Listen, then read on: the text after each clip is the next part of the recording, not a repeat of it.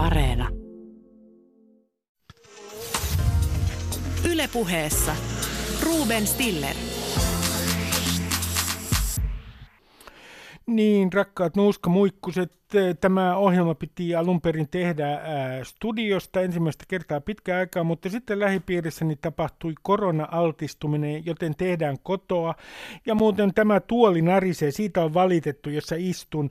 Ää, puolustukseni on se, että myös minä narisen, kuten hyvin tiedätte, mutta lupaan rasvata tämän tuolin. Itse aion jatkaa tätä keskikäisen valkoisen miehen narinaa. Olen aivan sekopäisessä kunnossa, joten kerron teille tähän alkuun Putinin koirasta. Vuonna ää, 2007, kuulkaa, Putin tapasi Angela Merkelin Sotsissa ja yleisesti tiedetään, että Merkel pelkää koiria, koska koira puri Merkeliä hänen nuoruudessa. Mitä Putin tekee? Mitä Vladimir tekee? Tuo Labradorin noutajansa Konin tapaamiseen Koni on se nimi, ja tekee tämän siis aivan tahallaan pelotellakseen. Joten kun tällä viikolla on puhuttu kiusaamisesta, niin mitä tämä teidän mielestänne kertoo Vladimirin persoonasta? Merkel kommentoi tapausta myöhemmin toimittajille. Hän sanoi, Ymmärrän, miksi hänen täytyi tehdä tämä. Hän todistaa olevansa mies, hän pelkää omaa heikkouttaan. Tässä lähetyksessä puhutaan Venäjästä ja myrkyn jäljistä.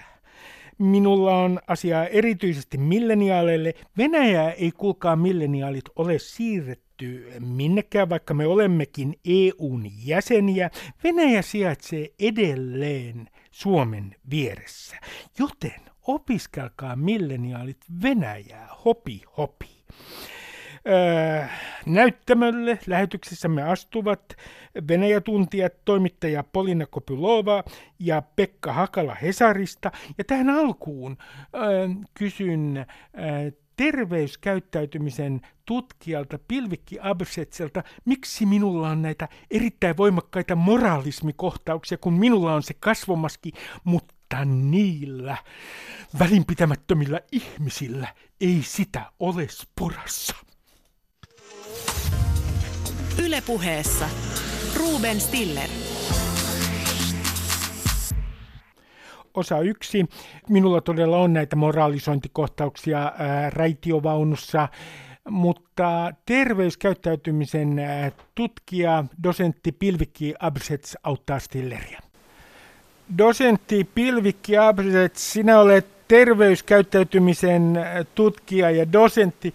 Mun täytyy heti aluksi ö, kysyä sinulta tämmöisestä omasta käyttäytymispiirteestä. Niin nyt kun meillä on tämä suositus kasvomaskeista esimerkiksi joukkoliikenteessä, niin mä huomaan, että, että musta on tullut hirvittävän moraalista, kun mä käytän itse kasvomaskia sitten mä näen ihmisiä kolmosen ratikassa, joilla sitä ei ole. Pitäisikö mun jotenkin nyt pitää itseni kurissa tässä? Onko tämä moraalismi jollain tavalla nousussa epidemian aikana?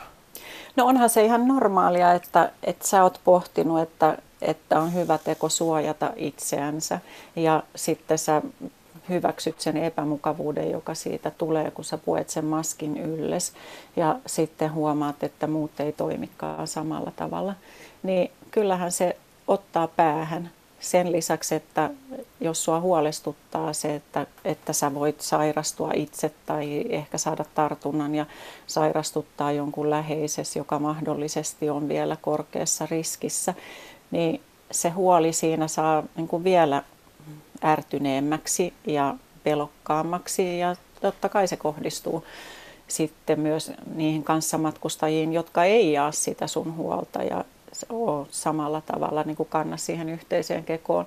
Eli kyllä se nyt on ihan, ihan normaalia, mutta samalla sitten se on minusta kiinnostavaa, että kun meille tuli elokuussa se maskisuositus julkiseen liikenteeseen, niin heti hyvin nopeasti HSL ilmoitti, että kanssamatkustajien maskittomuuteen ei pidä puuttua ja siitä ei saa ärsyyntyä.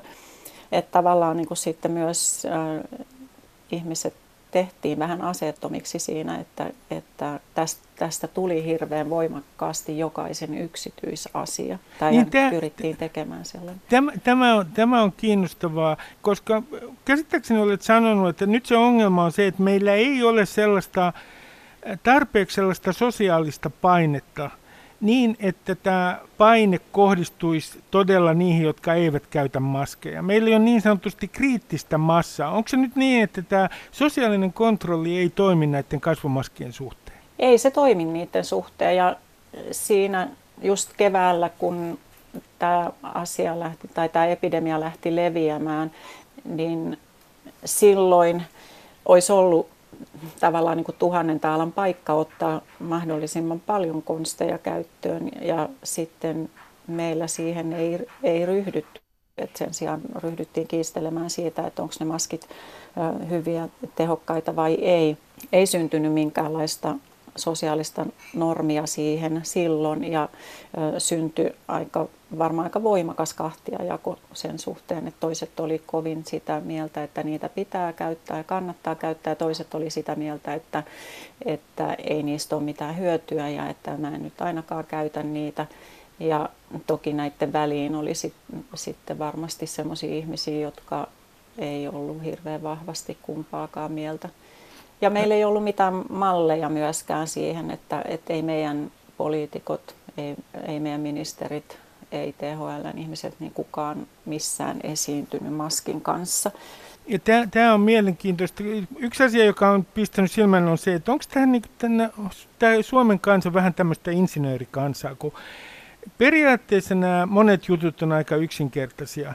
Toisin sanoen maskin käyttö, se, että me pidetään käsihygieniasta huolta ja se, että me pidetään turvavälit. Niin sitten välillä tuntuu siltä, että suomalaisille pitää A, kaikki selittää hirveän teknisen yksityiskohtaisesti ja kaikesta syntyy jonkinlaista epätietoisuutta, vaikka asia on hirveän yksinkertainen. Ja toiseksi, että odotetaan viranomaisilta jotain käskytystä, että se mm. kuuluu tähän meidän mentaliteettiin. Mitä sä sanot tästä?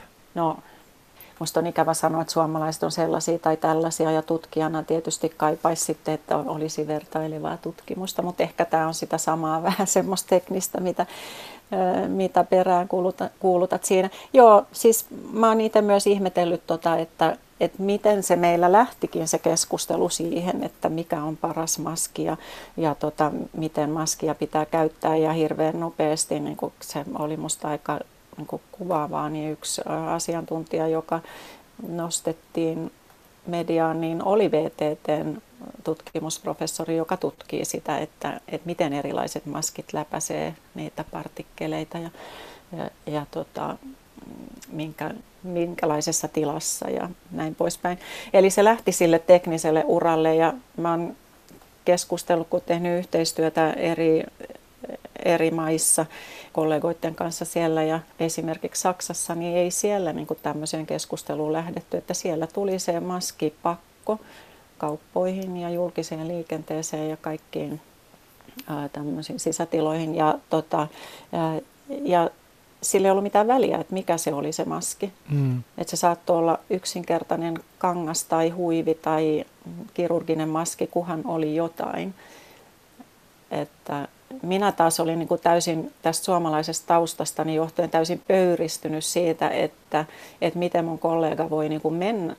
Oli ommellut sellaisia yksinkertaisia kangasmaskeja.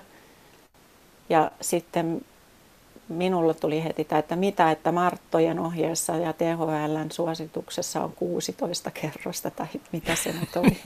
niin, tämä, kun mä, mä sanoin tuosta viranomaisuskosta, niin mulla on tullut mieleen, että pitääkö tämä todella antaa sellainen käsky, siis maskipakko, että suositus ei kerta kaikkiaan täällä toimi. Se nähdään niin kuin jollain tavalla hyvin lievänä ää, kehotuksena. No varsinkin silloin, kun siihen suositukseen vielä liittyy näitä jos esimerkiksi nyt kun tuli tämä uusi tämänpäiväinen, niin äh, ensinnäkin sun pitää tietää, missä vaiheessa ollaan. Ollaanko perusvaiheessa, kiihtymisvaiheessa vai leviämisvaiheessa. Puhut THL uudesta joo, suosituksesta. Ja, joo, ja sitten sen lisäksi sitten siellä suosituksessa, niin ensinnäkin sehän on vain suositus, mutta sitten siellä suosituksessa on, että, että julkisessa liikenteessä nyt tässä perusvaiheessa, jos et pysty pitämään turvaväliä. No, turvavälin pitäminen on aika subjektiivinen käsite, että mitä se käytännössä sitten on. Ja tota, myöskin se on aina muuttuva tilanne. Eli jos sä oot bussissa, jossa sä koet, että sä voit pitää turvaväliä hyvin, kun siellä on sun lisäksi kaksi matkustajaa, seuraavalta pysäkiltä tulee viisi, sitten tulee taas viisi ja niin poispäin, niin missä kohdassa sulle tulee se mieleen, että ai niin, pitäisikin laittaa se maski, koska tämä tilanne on muuttunut. En no te... voi enää pitää turvaväliä. Niin, anteeksi. Tässä, tässä mä oon huomannut sen kaikkien merkittävimmän eron, että jos mä katson kaupungilla tätä turvavälin pitämistä, niin sehän on niin kuin aika lepsua nyt. Ja kun esimerkiksi kulttuureissa on hyvin erilainen käsitys siitä, että mikä on sopiva väli keskustella toisten kanssa, mikä on ihmisen niin kuin oma alue, niin mm. äh, Suomessahan se on, on, on pilattu, että se on normaalistikin yli kolme metriä. Mutta mm. mä huomaan kaupungilla, että tästä turvavälistä ei enää pidetä samalla tavalla kiinni. Onko se niin kuin merkittävin indikaattori ihmisten käyttäytymisessä? Että et ihmiset unohtaa. Niin. Niin. No en tiedä, onko se merkittävin, mutta kyllä se varmaan on merkittävä indikaattori siitä, että tulee sellainen niin kuin koettu turvallisuuden tunne. Ja se olikin kiinnostavaa, että keväällä, kun meillä oli nämä rajoitukset voimassa, niin siis alussahan oli sille, että kun ihminen tuli lenkkipolulla vastaan, niin se niin kuin suunnilleen hyppäsi ojaan ja, ja tota, mm, yritti niin kuin kaikin tavoin välttää. Ja sitten tota, sit pikkuhiljaa niin kuin siitä tultiin vähän normaalimpaan päin ja ja sitten kesällä unohtui tämä kokonaan, että sit, sitten vaikka niin kuin tuttuja alettiin tapaamaan enemmän, niin, niin alussa ehkä oli vähän sellaista, sellaista, että pidetään nyt tätä etäisyyttä, mutta sitten sitten aika nopeasti niin kuin alkoi tottua siihen, että tuo, tämä onkin ihan niin kuin tuttua ja turvallista, turvallista ihan niin kuin aina ennenkin, että sitähän niin kuin monet sanoivat, että, että sitten loppuillasta tuntui, että ihan hyvinhän tässä voi halata ja muuta. Et, eikä tarvi olla alkoholilla osuutta asiaan, mutta että siihen niin kuin tottuu sitten. Ja... Niin, tämä on, tämä on kiinnostavaa. Että, äh, musta tuntuu, että tässä on käynyt niin, että kun ensiksi huudettiin sutta, sitten susi ei ollutkaan niin paha kuin suden odotettiin olevan. Ja nyt kun susi uudelleen kenties paljastuu todella julmaksi tässä pikkuhiljaa, niin tässä on, tässä on niin kuin aikamoinen hämmennys Joo. menossa. Joo, kyllähän se oli just tota suden huuntoa, mikä keväällä alkoi ja se tuli tosi voimallisesti kaikenlaisissa kuvissa, joissa oli niitä ruumiskasoja ja, ja täysissä suojatamineissa olevia, olevia ihmisiä ja mitä kaikkea niin kuin Kiinasta varsinkin, mutta, mutta sitten Italiasta ja, ja Yhdysvalloista ja niin poispäin, niin se pelkokuvasto oli aika voimakas ja kollektiivinen pelko syntyi silloin, jota just kuvaa se ojan penkalle hyppääminen, kun toinen ihminen tulee vastaan ja sellainen, että, että kyllä itsekin huomasi sen, että kun lähti asunnostaan ulos, niin yhtäkkiä niin kuin hissin napit tuntui pelottavalta ja niin kaupassa alkoi kurkkua kuristamaan ja näin. Ja ja monet sanoi sitä samaa ja myös se, että kun lehteä luki, niin, niin kuin ei koskaan ehtinyt päästä sivuille, joissa koronaa ei olisi käsitelty. No, jos... Mutta sitten siihen tottu, ei kukaan jaksa pelätä loputtomasti ja varsinkin sitten kun tulee näitä tämmöisiä, no ensinnäkin riskin riskejä ihmisten on hirveän vaikea käsittää. Ja totta kai se riski tuntui suurelta, kun niitä kuolemantapauksia seurattiin niin tapaustapaukselta. Mutta sitten niihin alkaa turtumaan ja kun lähipiirissä ei ole ketään, monilla meistä, useimmilla meistä, niin, tota, niin sitten se alkaa tuntua siltä, että ei tämä nyt ehkä ollutkaan niin vaarallista ja ei tämä nyt varmaan mulle tule. Ja vaikka taisi vakava tauti, niin kyllä mä tästä selviän. Pilvikki Absets, äh, terveyden käyttäytymisen tutkija ja dosentti. Kiitoksia haastattelusta. Kiitos. Ylepuheessa Ruben Stiller. Ylepuhe. Osa kaksi. Äh, myrkyn jäljet. Aleksi Navalny, joka myrkytettiin, jos muistatte, äh, Novichokilla, hermomyrkyllä Venäjällä, hän pääsi tällä viikolla pois berliiniläisestä sairaalasta. Minne myrkyn jäljet johtavat ja onko Putinkin valtarakenteen vanki? Pekka Hakala on Hesarin äh, Venäjä-ekspertti. Pekka Hakala on toiminut Hesarin kirjeenvaihtajana Venäjällä ja kirjoittaa Venäjästä, kuten kaikki tietävät, säännöllisesti. Terve Pekka. Terve, terve. Kun tämä Le Monde-lehti on nyt kertonut, että, että Putin on esittänyt Ranskan presidentti Emmanuel Macronille teorian siitä, miten Aleksei Navalny myrkytettiin. Nimittäin Putin on vihjaillut, että Aleksei Navalny myrkytti itsensä Novichokilla. Mitä sanot tästä teoriasta? Tämä on mm, pitkä perinne jatkunut koko Putinin valtakausien ajan, että tämä on se johtava selitys. Aina kun tuolta opposition edustajalle käy huonosti, niin hän teki sen itse mustamaalatakseen Putinia. Mutta eihän nyt Putinkaan kuvittele, että Macron tämän jutun ostaisi, ja itse asiassa kukaan vaikka jossain Suomessa uskoisi tämmöistä höpinää, vaan se on suunnattu lähinnä hänen ydinkannattajilleen siellä kotona.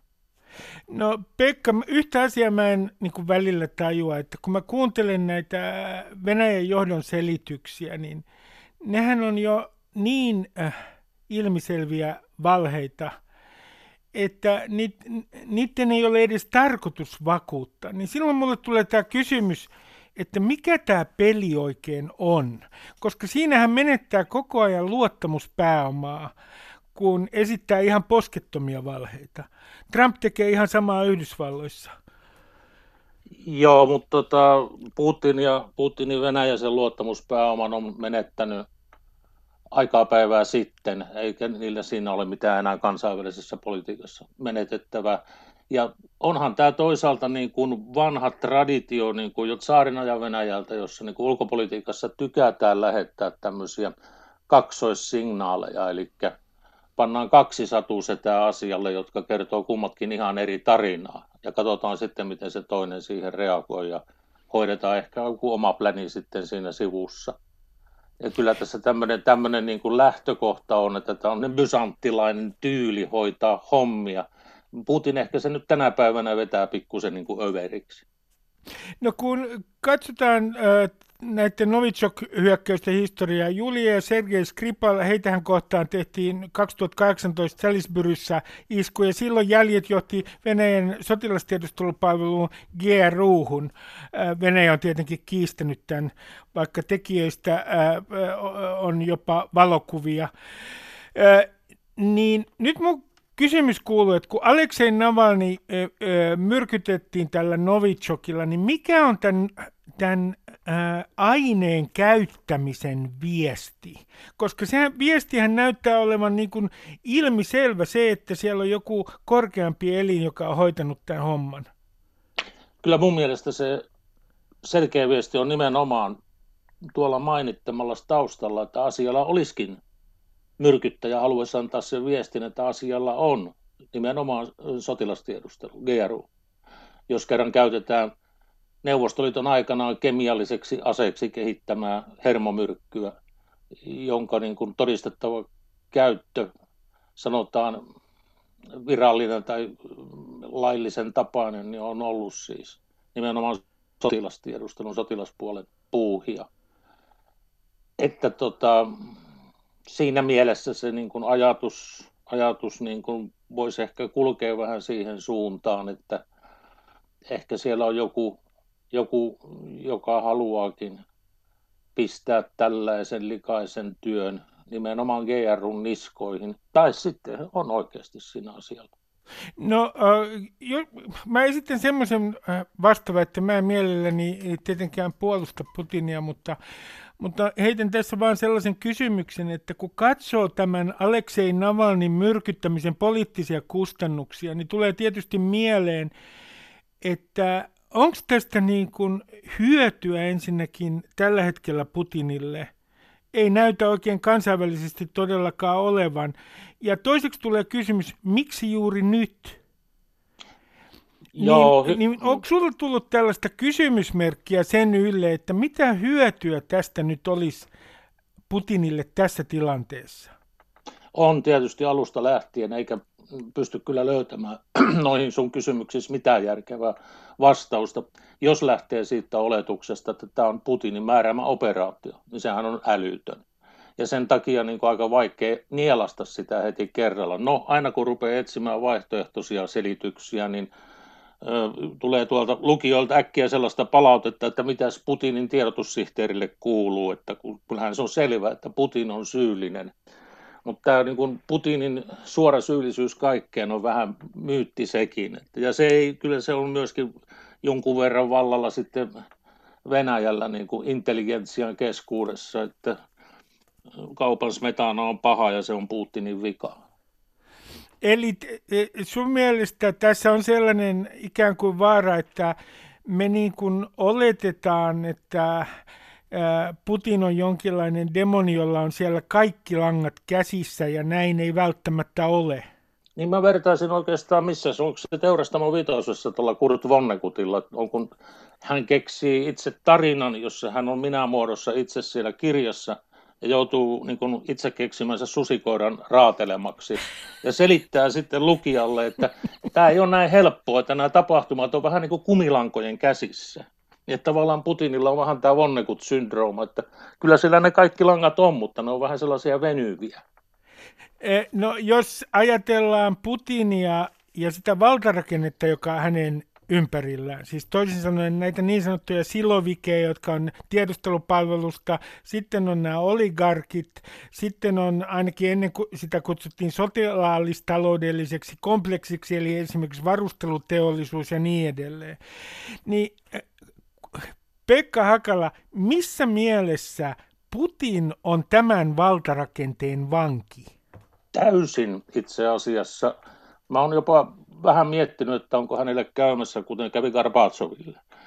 Ja ennen kaikkea tuossa tammikuussa 90, ei 91, Vilnan tuota, TV-aseman taistelun ja, ja väkivaltaisen mielenosoituksen tukahduttamisen yhteydessä, jossa oli 13 kuolimielenosoittaja, joka oli tavallaan semmoinen preludi sitten lopulliseen Neuvostoliiton hajoamiseen. Ja Gorbatsovilta itseltään ei ole koskaan tullut oikein suoraan, että määräskö hän sen vai ei. Ja sitten niin kun tulee tämmöinen ajatus, että ei hän sitä tainnut mitään oikeasti määrätä, mutta hän ei pysty tunnustamaan sitä, että hänellä ei enää ollut homma hanskassa, vaan se tehtiin, tehtiin vai oli hän asiasta nyt mitä mieltä tahansa. Ja mulla on vähän koko ajan semmoinen olo ollut nyt viimeisten vuoden 18 presidentinvaalien jälkeen, että Putinilla alkaa olla tätä, tätä ongelmaa enemmän kuin ehkä julkisuuteen saakka suoraan paistaa. Ja jotenkin siitä kieli myöskin tuo viime vuodenvaihde, jolloin aivan selvästi Kremlissä tehtiin joku, joku linjanmuutos, että voisi sanoa, että tämä putinismi on tullut niin kuin johonkin kypsään ehkä viimeiseen vaiheeseen, jossa päätettiin, että muutetaan perustuslakia ja tehdään Putinista ikuinen saari niin, niin kyllä se osoitus niin kuin jostain on, että nyt ei niin kuin enää ole vaihtoehtoja. Tämä on kysymys, jonka mä tulen tässä lähetyksessä kysymään myös Polina Kopylovalta, toiselta Venäjä-tuntijalta. Kun sä kuvittelet, mä tiedän, että tämä on ihan mahdottoman vaikea ennustaa, mutta kun sä ajattelet sitä hetkeä, jolloin valta vaihtuu Venäjällä, niin kuinka todennäköisenä pidät sitä, että se vaihtuu jonkinlaisen kaauksen kautta, siis mielenosoitusten kautta, vai tuleeko se niin kuin, ä, paljon suuremmalla todennäköisyydellä tapahtumaan niin, että oligarkit ja mahdollisesti Putin ja muu valtarakenne tekee sopimuksen? Tuohon kun olisi vastaus, niin olisi rikas, koska pystyisi tekemään myös taloudellisia päätöksiä kristallipallonsa avulla. Mutta ei, ei siis kun puhuu niin kuin itseäni viisaampia ja venäläisten asiantuntijoiden kanssa, niin, niin se vaihtoehdot evoluution kautta muuttumisesta tai, tai vallankumouksen kautta muuttumisesta, kyllä ne menee 50-50, että ei, ei siellä niin kuin ole kukaan ei sitä tiedä eikä oikein pysty ennustamaan. Tai ainut on varma, että eihän tämä tilanne ikuinen ole. Kyllä mä oon nähnyt siis sen mahdollisuuden kuitenkin, ehkä mä oon ollut sitten sinisilmäinen, että mä oon ehkä enemmänkin kuin sanotaan Venäjän opposition edustajat yleensä, niin kuitenkin nähnyt sitä mahdollisuutta, että, että tästä niin kuin selvittäisi ilman, ilman suurta väkivaltaista rähinää ja muutosta. Että kävisi vähän sillä tavalla niin kuin Suomessa kuin Kekkonen delaa, että niin kuin kaikki seuraavana päivänä nousee sängystä ja katsoo toisiansa, että oliko me todella eilen tota mieltä.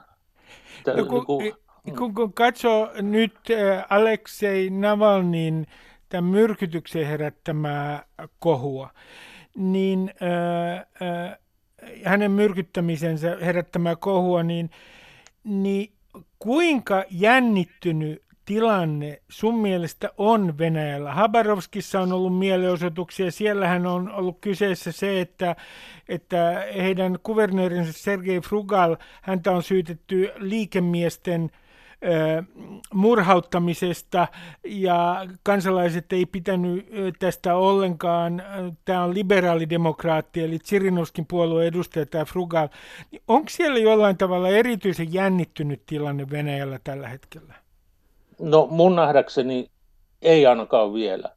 Tosin mä nyt taas on ollut aika pitkään poissa hetkinen. Mä en ole tämän vuoden puolella edes käynyt Venäjällä ja, ja tietysti voi olla, että siellä on viimeisen vuoden aikana tapahtunut jotain muutosta, jota en ikään kuin ole ollut siellä havainnoimassa enkä aistimassa. Mutta kyllä mä niin kuin näkisin tämän, että jos verrataan nyt, nyt tuohon tilanteeseen valko jossa niin kuin presidentti on menettänyt kaiken legitimiteettinsä kansan silmissä, että he eivät enää pidä Lukasenkaa presidenttinä ja, ja ovat siksi protestoimassa, niin tuota ei tällaista ainakaan vielä Venäjällä ole, ole näkyvissä. No. Ehkä, no. Toisaalta ehkä sellainen pelko voi hyvinkin Kremlis olla. Siellä ollaan kovia tekemään sosiologisia tutkimuksia, mutta siinä on vaan se, että niiden tutkimuksilla on vain yksi lukija, että sillä muuta yleisöä kuin presidentti. Että kyllä siellä niin kuin tätä aina tämmöisiä huolestuneita tutkimuksia ja selvityksiä kovasti tehdään ja, ja ennakoida. Sä sanoit ykkösaamussa, Pekka Hakala, tässä pari viikkoa sitten, että, että Venäjän johdon politiikkaa, niin sitä ei oikein voi enää analysoida, tai se ei ole niin kuin rationaalista, koska se on alkanut se johto elää omassa todellisuudessaan, siis alkanut uskoa omiin valheisiinsa. Miten tämä sun mielestä näkyy konkreettisesti?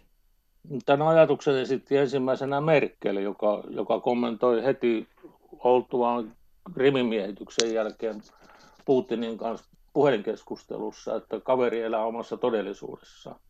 Mistä seurasi silloin niin kuin arveluja siitä, että tarkoittikohan se, että se on järjiltään ja tehtiin kaikenlaisia valokuviin perustuvia psykologisia analyysejä Putinin henkisestä tilasta, mutta eihän merkkejä sitä tarkoittanut, vaan nimenomaan, nimenomaan sitä, että tämä niin kuin ajatus Venäjästä vihollisten piirittämänä uhrikansana, niin kuin, että se niin kuin väkisinkin ryömii näiden päätöksentekijöiden omaan ajatteluun. Ja jos nyt katsoo puheita, niin vaikka Putin saattaa Macronille vähän höpötellä tämmöisiä, niin hän ei vaikuta ollenkaan mun mielestä ihmiseltä, joka ottaisi niitä tarinoita aivan täydestä, mutta sitten siellä on näitä vanhan kartin kavereita, joita kuunnellessa, niin kuin Patrushevit ja muut, joita kuunnellessa tulee kyllä mieleen, että Herra Jumala, tuohan ihan sataprosenttisesti uskoo omiin juttuihinsa. Että kyllä siinä semmoinen vivahde on. No kun äh, nyt on puhuttu sanktioista nimenomaan äh, Aleksei Navalnin myrkyttämisen seurauksena ja yksi mahdollisuus on ollut tämä Nord Stream 2 kaasuputki. Katsotaan, että loppuuko se rakennustyöt vai ei. Näyttää ehkä todennäköisemmältä, että eivät lopu. Niin miten nämä sanktiot nyt on oikein toiminut? Kun Venäjä, Venäjään on kohdistunut sanktioita ja muun muassa Venäjän energiateollisuuden on ollut vaikea saada pääomaa enää lännestä, pankeilta. Se on pitkälti estetty. Ja sitten on pyritty kohdistamaan ne tähän johtoon, nämä sanktiot. Niin toimiiko ne ollenkaan? No mun mielestä ei, mutta se johtuu siitä, että mä on ehkä muutenkin aika skeptinen niiden pakotteiden suhteen, koska ne on vähän sellainen modernin ajan sotimisversio, että kun ei ole nyt oikeasti uskalleta sotia ja sitten ei ole mitään hyötyä ja se on kauheata, niin pitää keksiä jotain muuta ja sitten on keksitty pakotteet. Ja ne alun perin nämä pakotteet oli aika tyhmiä, sellaisia, joita kohdistettiin johonkin Saddamin Irakiin, jotka lähinnä hyödytti sitä roistoilevaa eliittiä ja kuristi kansaa ja sen takia on näihin täsmällisempiin kohdistettuihin pakotteisiin yritetty mennä. Ja onhan ne tietysti vähän älykkäämpiä siinä mielessä, että otetaan niin kuin tietyt kohteet ja yritetään perustella, miksi juuri sinä tai miksi juuri tämä yhtiö tai yhteisö on pakotelistalla. Mutta ei se käytännössä kauheasti mitään tulosta, tulosta tuota. Et siellä on muutamat liikemiehet vaikeuksissa. No, heitähän me nyt emme jaksa sitten kovin kauheasti sääliä, koska heillä sitä täppiä kuitenkin on. Ja sitten poliitikot on alusta lähtien käyttäneet tätä lähinnä niin kuin mainesanana, että ne, jotka ei ole päässeet pakotteiden kohteeksi, ovat sitä kovasti pahoitelleet, että eivätkö he ole tarpeeksi isänmaallisia, kun länsi ei heitä edes huomaa. Että tavallaan se on niin kotiyleisön silmissä vaan pelkkää merittiä. No siellä on kaksi, jos katsoo tästä, tätä tilannetta pitemmälle, niin on sanottu, että Venäjän talous se on kaasua ja öljyä ryyppäävä juoppo. Toisin sanoen taloudellinen rakenne on aivan liian yksipuolinen, mistä raha tulee. Ja se perustuu energiaan ja raaka-aineiden, raaka-aineiden tuottamiseen, esimerkiksi alumi, alumiiniin. Ja sitten on sanottu toiseksi haasteeksi että Venäjän demografia on ihan katastrofaalinen. Väki vanhenee, syntyvyys on aika alhainen ja sitten vielä nuoria koulutettuja ihmisiä, monet heistä haluaa muuttaa jonnekin muualle Venäjältä. Onko Putinilla mitään lääkettä näihin suuriin haasteisiin? Kyllä sillä yritystä ainakin on ollut.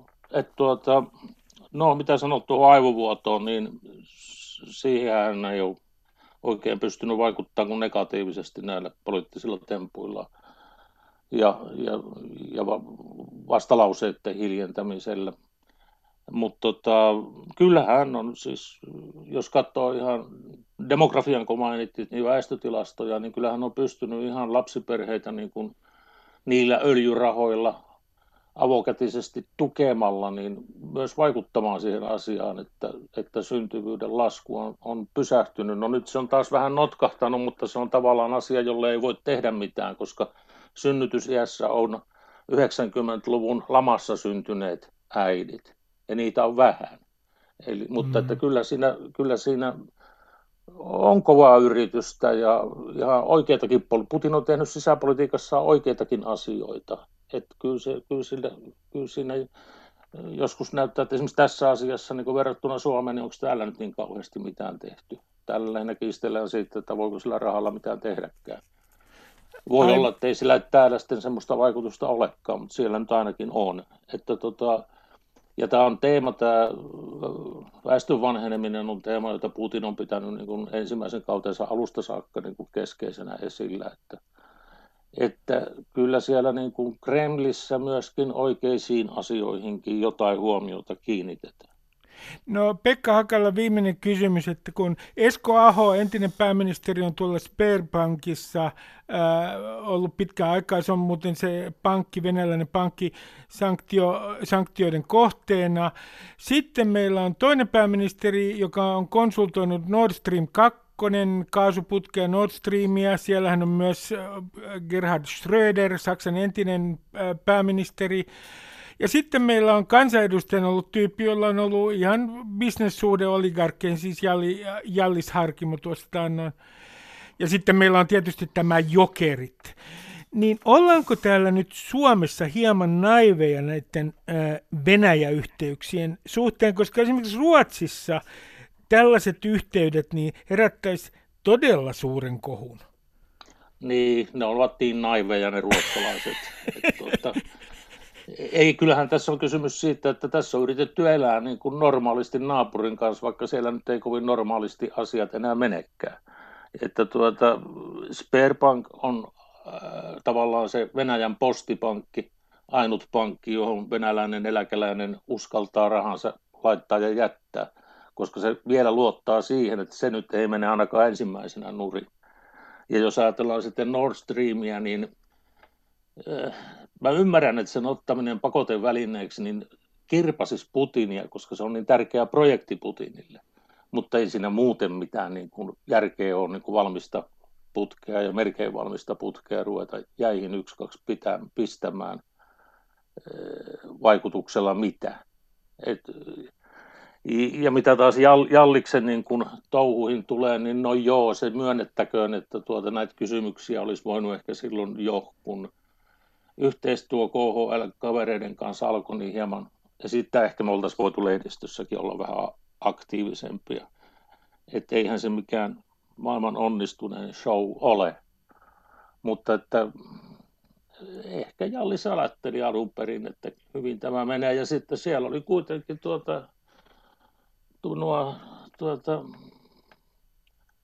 Rottenbergit, Varis Suomen kansalainen ja näin poispäin, että eihän siinä tavallaan niin kuin, mä ymmärrän sen, että sitä ajattelee vaan, että tässä on suomalainen emigranttikaveri, että tehdään yhteistyötä. Pekka Hakala, kiitoksia haastattelusta. Kiitos itsellesi. Ylepuheessa Ruben Stiller. Ylepuhe. Osa kolme. Mitä Putin pelkää? Ja jos te hoitte sitä mm, hokemaa venäläisestä mentaliteetista ja teillä on selvä käsitys siitä, niin kuunnelkaa tämä tarkkaan. Ää, toimittaja Polina Kopylova. Polina Kopylova on Venäjän asiantuntija ja freelance-toimittaja. Terve. Terve. Hyvää päivää. Voitko kertoa, Polina, mulle, mitä Putin pelkää? Okei.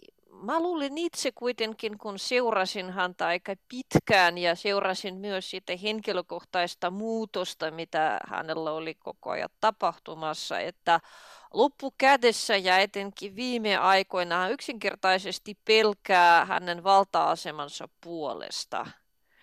Että tota, jos aiemmin hän mahdollisesti pelkäsi enemmän ää, maineeseen ja tällaisen yleisen niin kuin maan kehitykseen liittyviä mahdollisia vastoinkäyntejä ja omaa tavallaan epäonnistumista, niin nyt kysymys on yksinkertaisesti siitä, että kuinka pysyä vallassa ja miten pitkää onnistuu vallassa pysyminen. Eli hän pelkää, hän pelkää vallan menettämistä, eli, eli, suoraan eli sanoen. Kun, kun puhutaan esimerkiksi siitä, että Putin on aina kammoksunut värivallankumouksia niin Georgiassa kuin esimerkiksi Ukrainassa, ja nyt kun hän näkee vieressä, miten valko osoitetaan mieltä Lukashenkaa vastaan, niin uskotko, että hän on nimenomaan tästä syystä niin kuin jollain tavalla erityisen äh, kauhuissaan siitä, mihin kehitys on kulkemassa Venäjällä?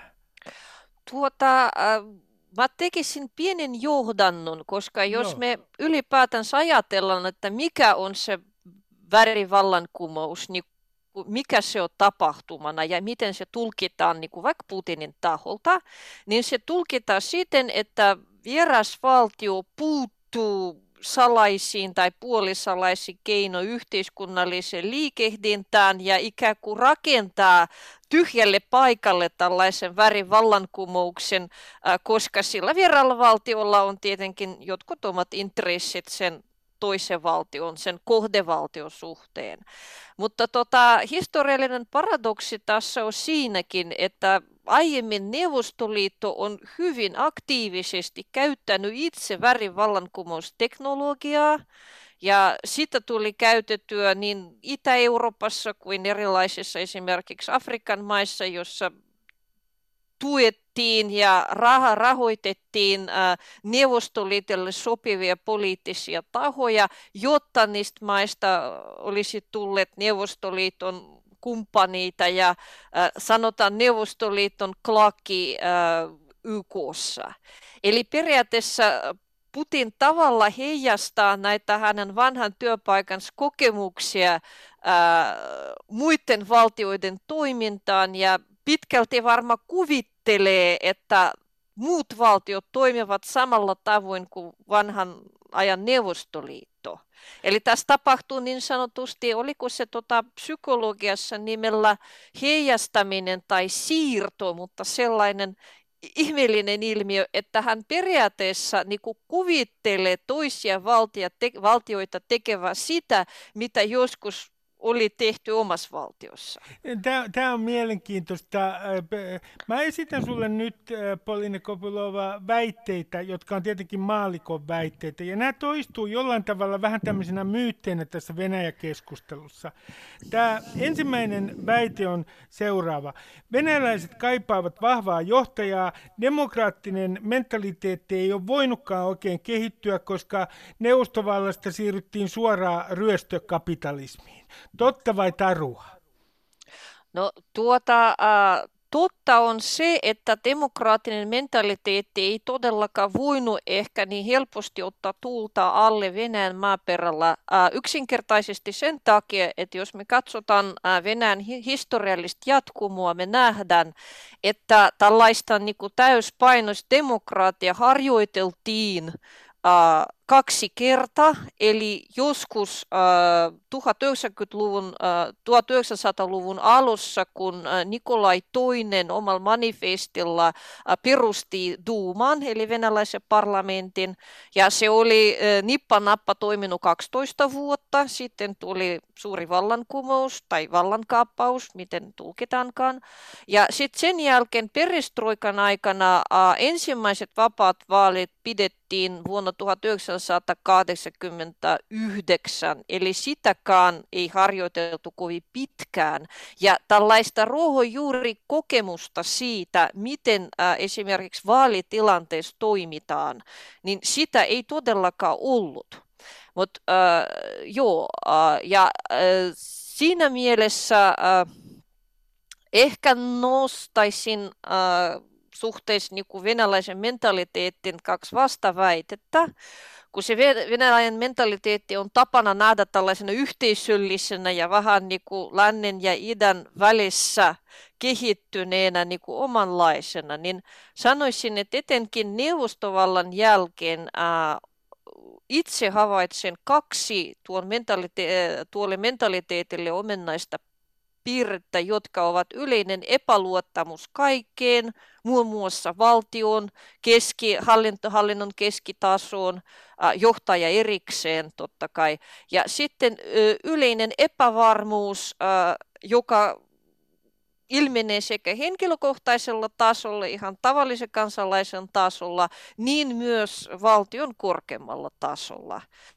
Demokratiahan edellyttää, että yhteiskunnassa vallitsee jotenkuten keskinäinen luottamus ainakin, ja yhteiskunta on jotenkuten varma siitä, mihin halutaan kulkea. Niin tässä tapauksessa, kun nämä tekijät puuttuvat, niin se kyllä vaikeuttaa melkoisesti demokraattista kehitystä Venäjän maaperällä.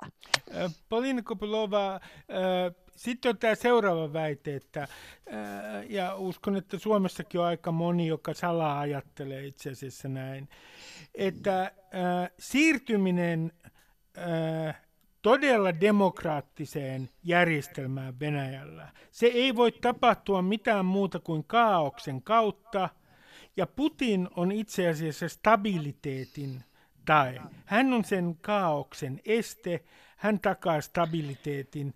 Ja itse asiassa stabiliteetti on jossain mielessä hyvä asia, koska todellinen demokratisoituminen johtaisi jonkin kaltaiseen kaaukseen. Mitä sanot tästä väitteestä? No tota, jos mä tukeutun äh, mun edell- edellisen esittämäni väitteeseen, niin, ja sitten tota, otan mukaan äh, omatkin muistot 90-luvulta, äh, siis ajasta, joka kuvataan sellaiseksi kaoottiseksi ajaksi, niin mä sanoisin, että äh, tässä pitää vaihtaa termit. Eli 90-luvut eivät olleet kaauksen aika, ne olivat se, semmoisen sekasorron aika, mutta se on takuulla eri tila kuin kaos. Koska 90-luvulla toki moni asia tai moni kansalaisen etu lakkasi olemasta, mutta perusrakenteet pysyivät, ihme ja kumma, ne pysyvät suunnilleen samanlaisena kuin neuvoston aikana. Monet muodolliset menetelmät, kuten esimerkiksi passien myöntäminen, oli edelleen pystyssä ja toimi kaikkialla. Poliisi toimi erittäin huonosti, mutta se kuitenkin se ei lakannut olemasta niin kuin nyt USAssa näyttää esimerkiksi tapahtuvan. Eli periaatteessa taas ehkä pitää vaihtaa tämä käsite ja käyttää käsitettä sekasorto, joka kuvaa tilannetta paljon selkeämmin ja tilanne, ei, tilanne oli vaikea, se oli taloudellisesti hyvin vaikea, mutta se ei ollut missään nimessä kaoottinen. Ää, se ei ollut kaoottinen etenkin sen takia, että silloinen Venäjän johto oikeastaan tiesi, että maa halutaan siirtää, ää, sanotaan, demokraattisen järjestelmän, tai maassa halutaan vähitellen rakentaa demokraattinen järjestelmä. Eli jos on käsitys siitä, minne ollaan menossa, niin kauksesta ei voi oikeastaan puhua mun mielestä. Ää, eikä tämä suomalaisten pelko, että nyt tulee sadoittain, tuhansittain Venäjältä 90-luvulta pakolaiset, ei sekä toteutunut, joka kertoo taas siitä, että tämä kauksellisuus on aika paljon liioteltu.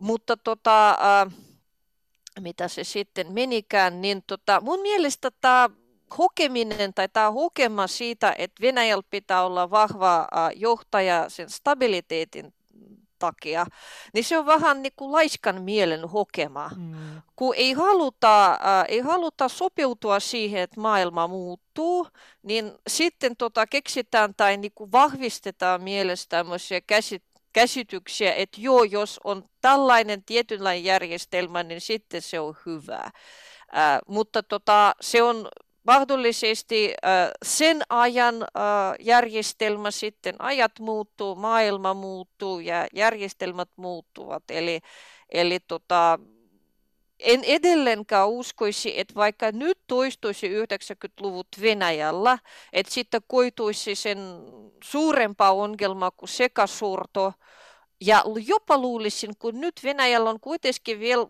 toimimassa tämä keskiluokka, joka on ehtinyt jonkun verran muodostua, vaikka sitä myös estettiin, ja se on yksi iso aihe, että mikä on se venäläinen keskiluokka.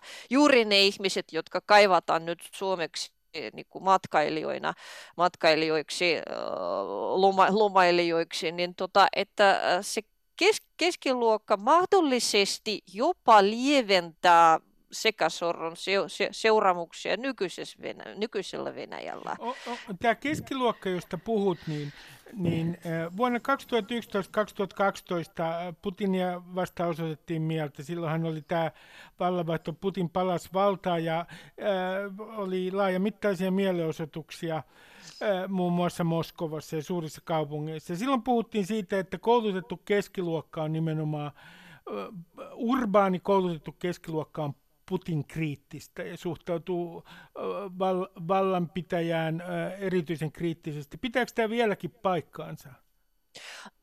Voisin sanoa, että jossain määrin se pitää edelleenkin paikkansa, vaikka nämä ihmiset ovat nyt varmaan paljon vaitonaisempi muun muassa sen takia, että poliittisten vainojen tahti on kiihtymässä ja käytän nyt monta erittäin epärehellistä prosessia, jopa sellaisia ihmisiä vastaan, jotka eivät koskaan olleetkaan minkälaisia poliittisia aktiiveja.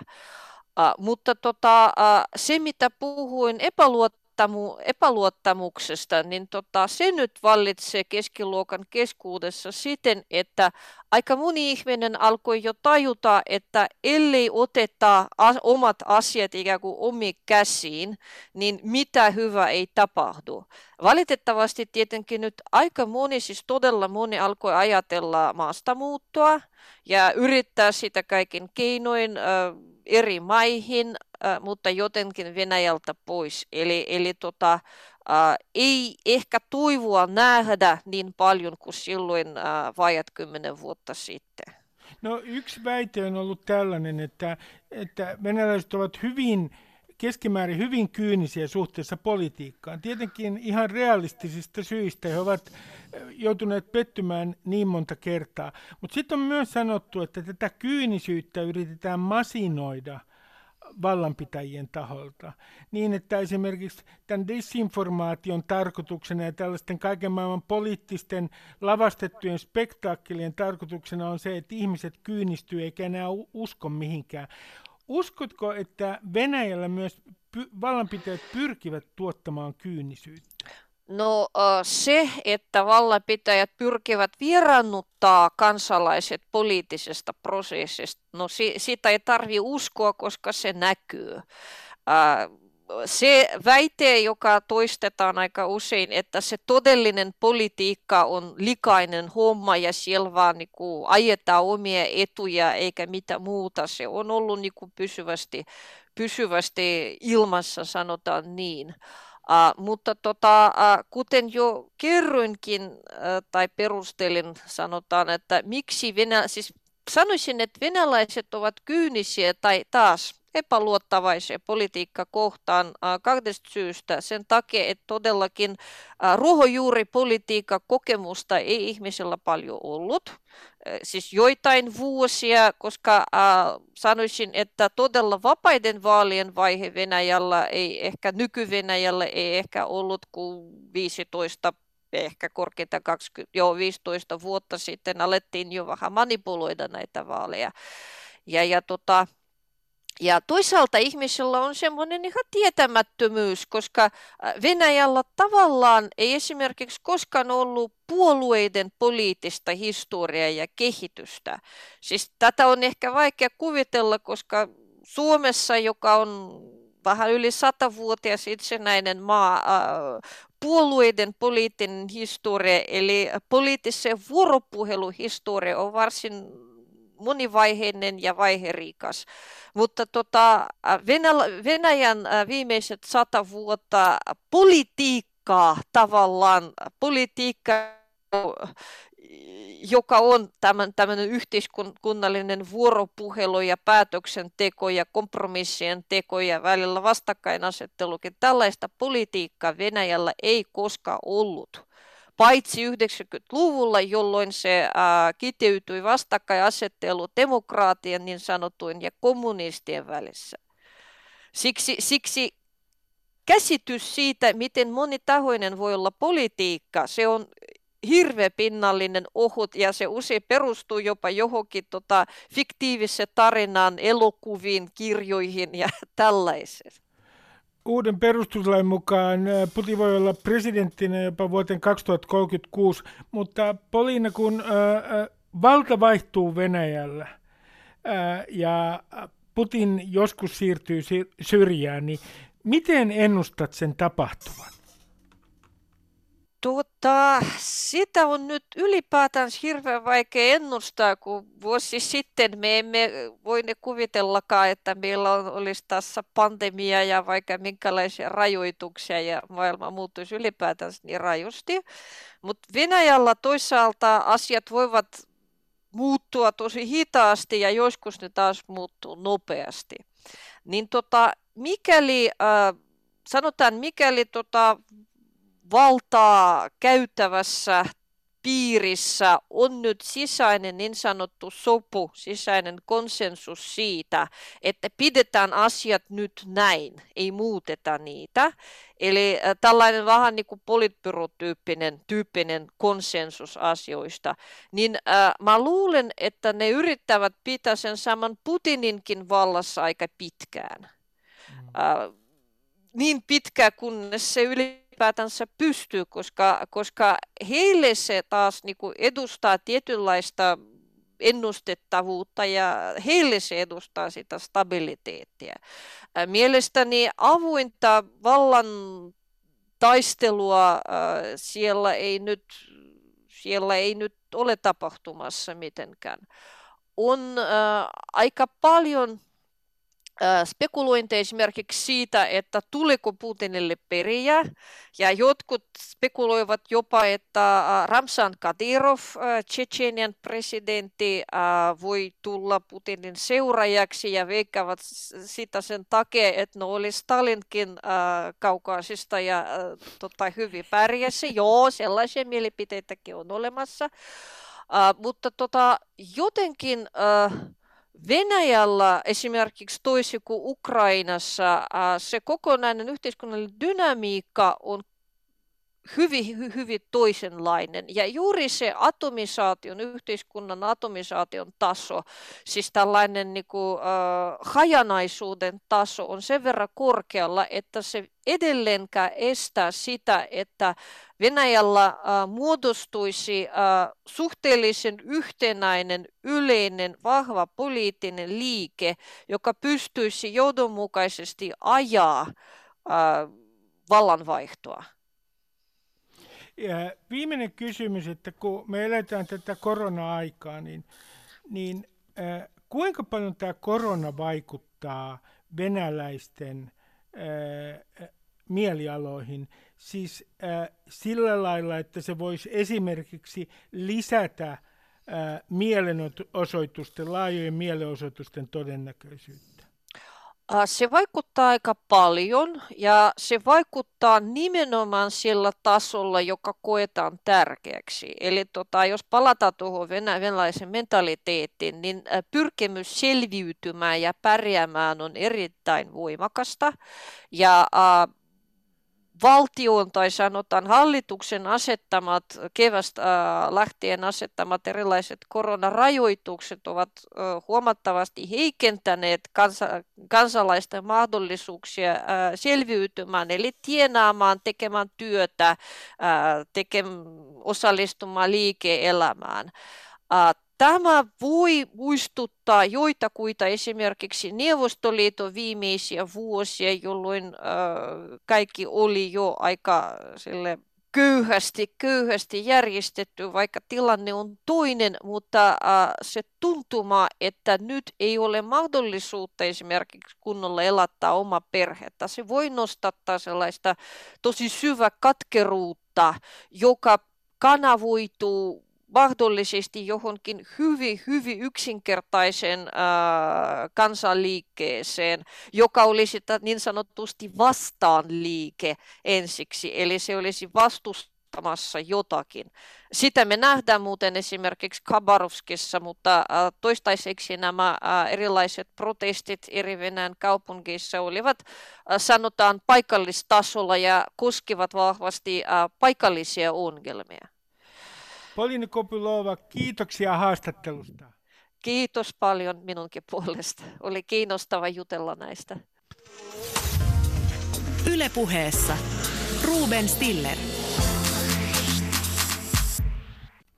Lopuksi kaikille milleniaaleille kysymys moraalin mentaalisesta maantieteestä. Meillä oli aikoinaan suuri mielenosoitus Bushin Irakin hyökkäystä vastaan, mutta Lukashenkaa vastaan en ole nähnyt ennen korona-aikaakaan täällä paljonkaan äh, mielenosoituksia. Onko mahdollisesti niin, että esimerkiksi valko kuuluu johonkin toiseen sivilisaatioon niin, että ei edes punavihreä Helsingissä äh, jaksa kiihottua siitä, mitä siellä tapahtuu? Näinkö on? Ja kuuluvatko tähän toiseen sivilisaatioon myös esimerkiksi Kiina ja Venäjä? Miettikääpä moraalianne. Moi moi! Ylepuheessa Ruben Stiller.